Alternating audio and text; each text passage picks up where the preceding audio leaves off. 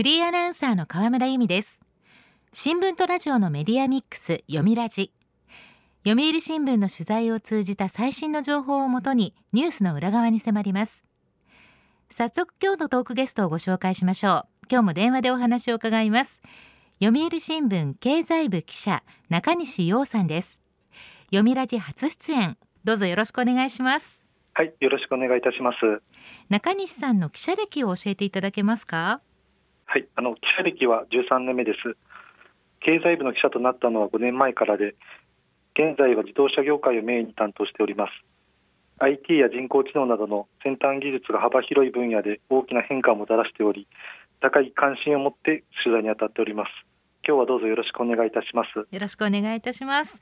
そんな中西さんに伺う今日のテーマはこちらです。AI が農業を救う？アグリテックの未来。農業や畜産業に先端技術を取り入れたアグリテックと呼ばれる取り組みが広がっています。今日はこのアグリテックについてお話を伺っていきます。中西さん早速なんですがアグリテックというのがどういうものなのかまずは分かりやすく教えてください。はい。農業という意味の agriculture と技術という意味のテクノロジーを組み合わせた造語で AI やドローンロボットなどを活用して効率を高めたり食の安全安心を確保したりしようとする試みです。はい。イメージしやすいように一例を紹介いたします。鎌倉市に本社のある稲穂という新興企業は、ミニトマトやアスパラガスを自動的に収穫するロボットを開発しました。アスパラガスは地面から垂直に伸びて育つのですが、このロボットは畑を自走してアスパラガスを刃でスパッと切り、カゴに入れて回ります。別のミニトマト用の収穫ロボは一つ一つを潰してしまわない絶妙の力加減でもぎ取ることが可能です。絶妙の力加減でもぎ取ることができるって収穫ロボすごいですね。はいそうですね、えー、ロボットの動きだけに目がいってしまいそうですが稲穂は画像認識に強みを持っていると説明しています。このロボットは作物の生育にばらつきがあっても収穫期を迎えるものだけを取り込めるのが特徴です。へえまた日中でも夜間でも稼働させることができます。こうしたことが可能なのはカメラを通して得た画像データを AI が瞬時に分析しているためです。ロボットの導入というと1台数百万から数千万を超えるような高額品を想像しがちですが稲穂は個人農家でも導入できるような手頃な価格でのレンタルサービスを検討しているそうです。そうなんですね。農家さんも大助かりですね。そうですね。こうした収穫ロボは電機メーカーのパナソニックや自動車部品を手掛けるデンソーなど大手企業も開発を進めています。参入が相次いでいる背景にあるのは農業の人手不足です。農林水産省によると基幹的農業従事者といって普段の仕事として主に農業を営んでいる人の人数は2020年に136万人と1960年の1175万人の10分の1近くにまで減っています。こうした方々の平均年齢は67.8歳と高齢化も進んでいます、はい、一方で農業は非常に手間のかかる作業が多くあります。雑草を取ったり腰をかがめてアスパラガスを1本ずつ収穫したりするのは肉体的にも大変だというのは想像しやすいのではないでしょうか。また収穫期など特定の時期だけに人手が必要となるのも悩みの種で年間を通して雇用を維持することが難しくしています、はい、こうした問題をロボットが解決できる可能性があります。稲穂はオランダでも収穫ロボの運用試験を行っており今年日本とオランダの両国でサービスを本格スタートさせることを目指しています。その他の企業でも実用化を目指した動きが進んでおり稲穂の経営者は2022年は収穫ロボ元年になると話しています。農業だけではなくて畜産業にも AI の技術が使われ始めているそうですね。私たちが取材したのは東京のエコポークという新興企業です。この企業は豚を飼育している豚舎の天井にレールを取り付けて自動で動き回って豚を撮影するカメラでさまざまなデータを集め分析しています。カメラにはレンズが4つついており豚を1匹ずつ立体的に撮影することで体重を推定できます。また赤外線による撮影も行っており体温や心拍数なども測ることで体調管理も行います。脂肪のつき具合から肉質の判定までできるそうです。そんなことまでわかるんですね。そうですね。国内の養豚農家は平均で1個あたりおよそ2400頭もの豚を飼育しています。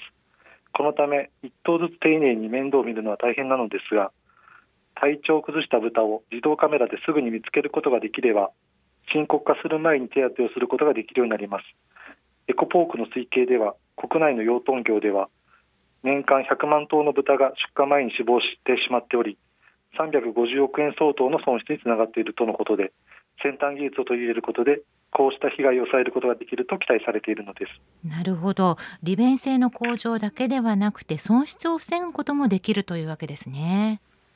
はい。養豚業は世界で年間15億頭が出荷される超巨大産業です国内では NEC グループや NTT グループなども畜産の管理に使う画像分析の技術開発に取り組んでいます。海外では中国の IT 大手ファーウェイが自動で空調管理を行うなどの精進化を進めビル内で飼育する豚ホテルの実用化を目指しています。ファーウェイはスパイ活動に悪用される可能性があるなどとしてアメリカ政府から通信機器などを排除されており通信に代わる新たな事業に乗り出そうとしている側面もあります。なるほど。豚ホテルっていうのは初めて耳にしました。アグリテックの例として適切かどうか分かりませんがトヨタ自動車も養豚業に関わっています。アグリバイオ事業部という農業関連に取り組む専門の部署も設けられています。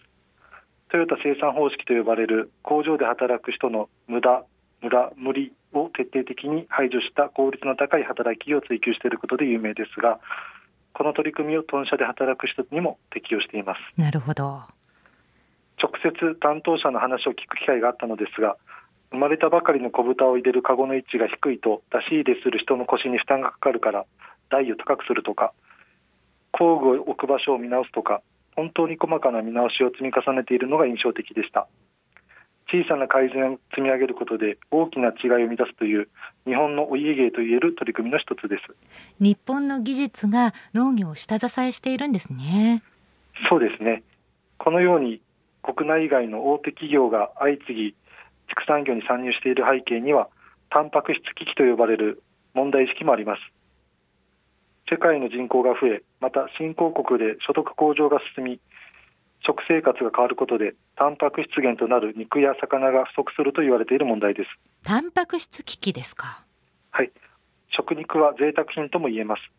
牛肉 1kg を取るためには 11kg もの穀物を餌として食べさせる必要があると言われ食糧危機が起これば肉の確保は難しくなることが予想されます。魚介類の水産資源も乱獲などで減少しており国連食糧農業機関 FAO は水産資源の3分の1は生物学的に持続不可能と警告しています。こうした事情背景に早ければ2025年にもタンパク質不足が顕在化するとの声が出ています。なるほど。食糧危機は世界的な課題ですね。はい。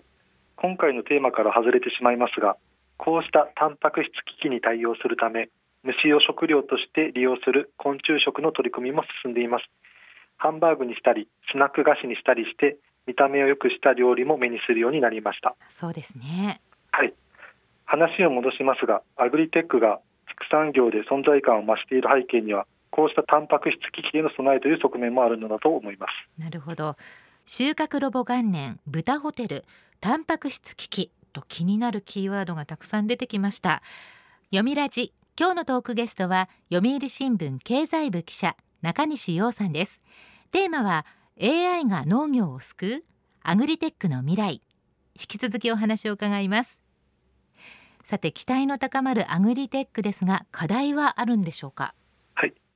IT サービスや電気自動車のように世界的に大成功したという事例はまだ少ないように思います。今後の課題についても触れておきたいと思います。私たちの取材に対しある企業経営者はアグリテック企業には3つの壁があると答えてくれました。3つの壁ですか？はい。第1に POC とも言われる実証実験に時間かかること。企業は何か新しい事業を始めるにあたってまず小さな規模で試験を行い本当にビジネスとして成り立つかを検証しています。農業は種をまいてから収穫するまでに1年以上かかります。収穫ロボを使うとしても畑や農園ごとに地形や栽培状況が異なるためどこでも同じような結果が見込めないというような事態も想定されます。アグリテックに参入するような新興企業の多くは投資家からお金を集め事業を通じて稼ぐことが求められるので事業化までに時間がかかると投資を集めるのが難しくなってしまうのです。なるほど。一つ目の壁は時間と資金。二つ目の壁は？はい。価格を引き上げるのが難しいことです。一部の高級食材を除いて食品は世界中で生産され厳しい競争にさらされています。こうした流れアグリテックの食品ですと言って高い値段をつけて売り出すとしてもよほどの違いを打ち出せなければ消費者に手に取ってもらうのが難しいそうです。なるほど。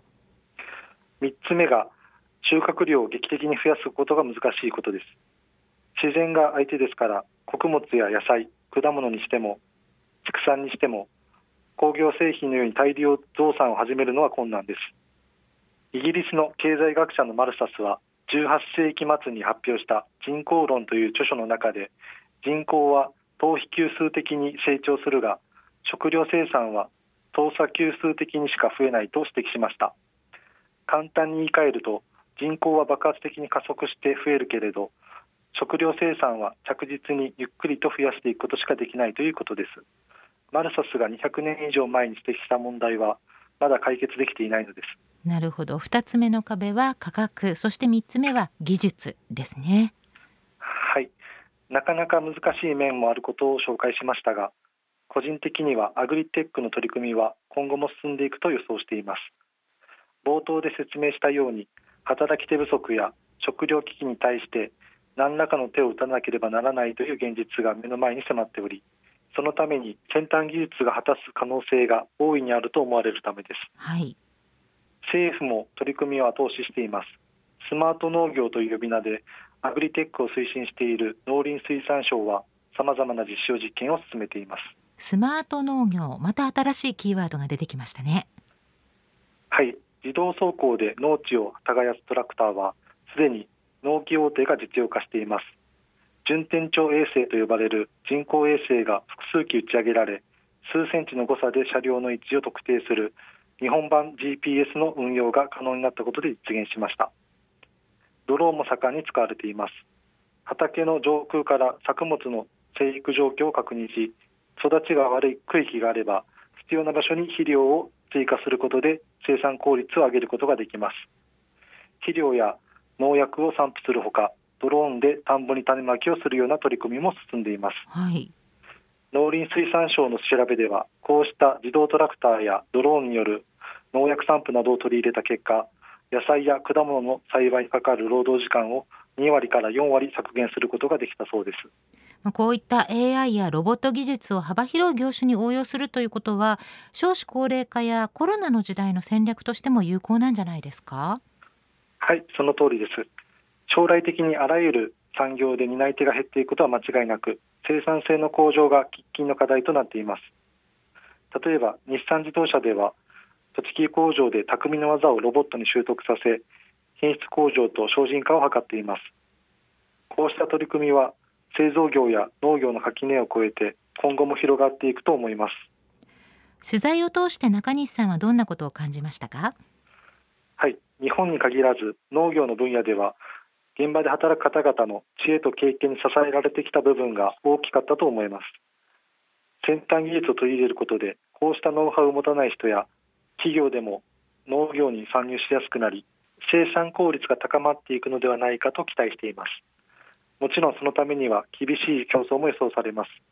どのような技術がこれから現れ勝ち残っていくのか今後の動きに注目したいと思います。今日のトークゲストは読売新聞経済部記者中西洋さん。テーマは AI が農業を救うアグリテックの未来でした。中西さんどうもありがとうございました。ありがとうございました。読みラジラジオワイティーン。ここからはラジオワイティーン。このコーナーは読売中高生新聞の投稿面ワイティーンと連動10代のリアルな声をお届けします。読売中高生新聞では専用のスマホアプリ y ティーンを通じて全国の読者から中高生の生活にありがちなあるあるを大募集しています。ラジオ YT は中高生新聞の愛読者である通称ワイタミから寄せられた面白い意見を紹介していきます。ここで紹介した意見は中高生新聞の投稿面で開催中の投稿レース YT 杯でのポイント3個けが加算されます。ワイタミの皆さんぜひ頑張って投稿してください。ラジオ YT 今日のテーマはこちらです。私の投稿ネーム。新聞やアプリに投稿するときに使う投稿ネーム。みんなの投稿ネームの由来やそこに秘められたエピソードとは？では早速ティーンの投稿チェックしていきましょう。愛媛県中学2年の男子アクチニウムさんの私の投稿ネーム。名前のイニシャルが AC だったから元素記号が AC のアクチニウム。いつも投稿ありがとうございます。なるほど。アクチニウムって元素記号だったんですね。ちなみに元素番号は89の元素だそうです。アルファベットから元素記号が思い浮かぶっていうところがすごいですね。勉強になりました。では続いての投稿です。東京都の中学1年の女子つぶこめさんの私の投稿ネーム。単純にお米が好きなのと米粒ぐらい顔が小さくなりたいから。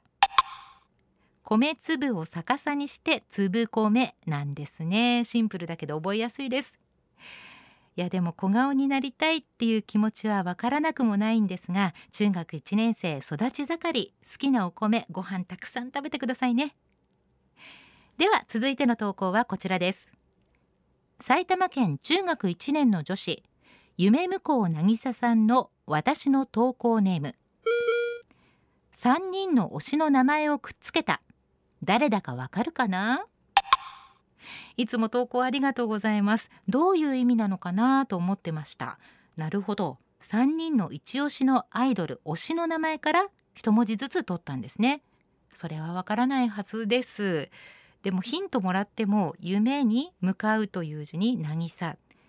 全くわかんないんですよ。実はこの投稿ネームの読み方もわからないんです。夢向こう渚さんで合ってるんでしょうか。今度答えを教えてくれると嬉しいです。では最後の投稿です。茨城県中学2年の女子しましまさんの私の投稿ネーム。友達から自然に呼ばれるようになりました。私服が全部ボーダーなのでしましまさんもいつも投稿ありがとう。ボーダー横縞の柄の洋服が大好きなんですね。私服姿を頭の中で思わずイメージしてしまいました。ボーダーの T シャツにボーダーのニットとかも着るのかな？ボーダーの靴下とか。もしかしてバッグもボーダーだったりして。投稿ネームの由来がわかるとこんな風になんだか皆さんの顔が思い浮かぶようで嬉しいです。これからも YT への投稿よろしくお願いします。ラジオ YT テーマは私の投稿ネームでした。読売中高生新聞は社会の最新トレンドを学べるニュース記事から受験に役立つ学習情報など10代の心を刺激するコンテンツ満載です。詳しくは読売中高生新聞のホームページやツイッター、インスタグラムをご覧ください。来週のこの時間は長谷川海さんの四季の歌をお届けします。次回のラジオ YT は3月7日の放送。テーマは神対応エピソードです。どうぞお楽しみに。週刊ニュースラジオ読みラジ。お別れの時間です。今日は新しい農業アグリテックのお話でした。来週のトークゲストは読売新聞調査研究本部の永田和夫さん。緊迫するウクライナ情勢と NATO 北大西洋条約機構について伺います。読みラジまた来週。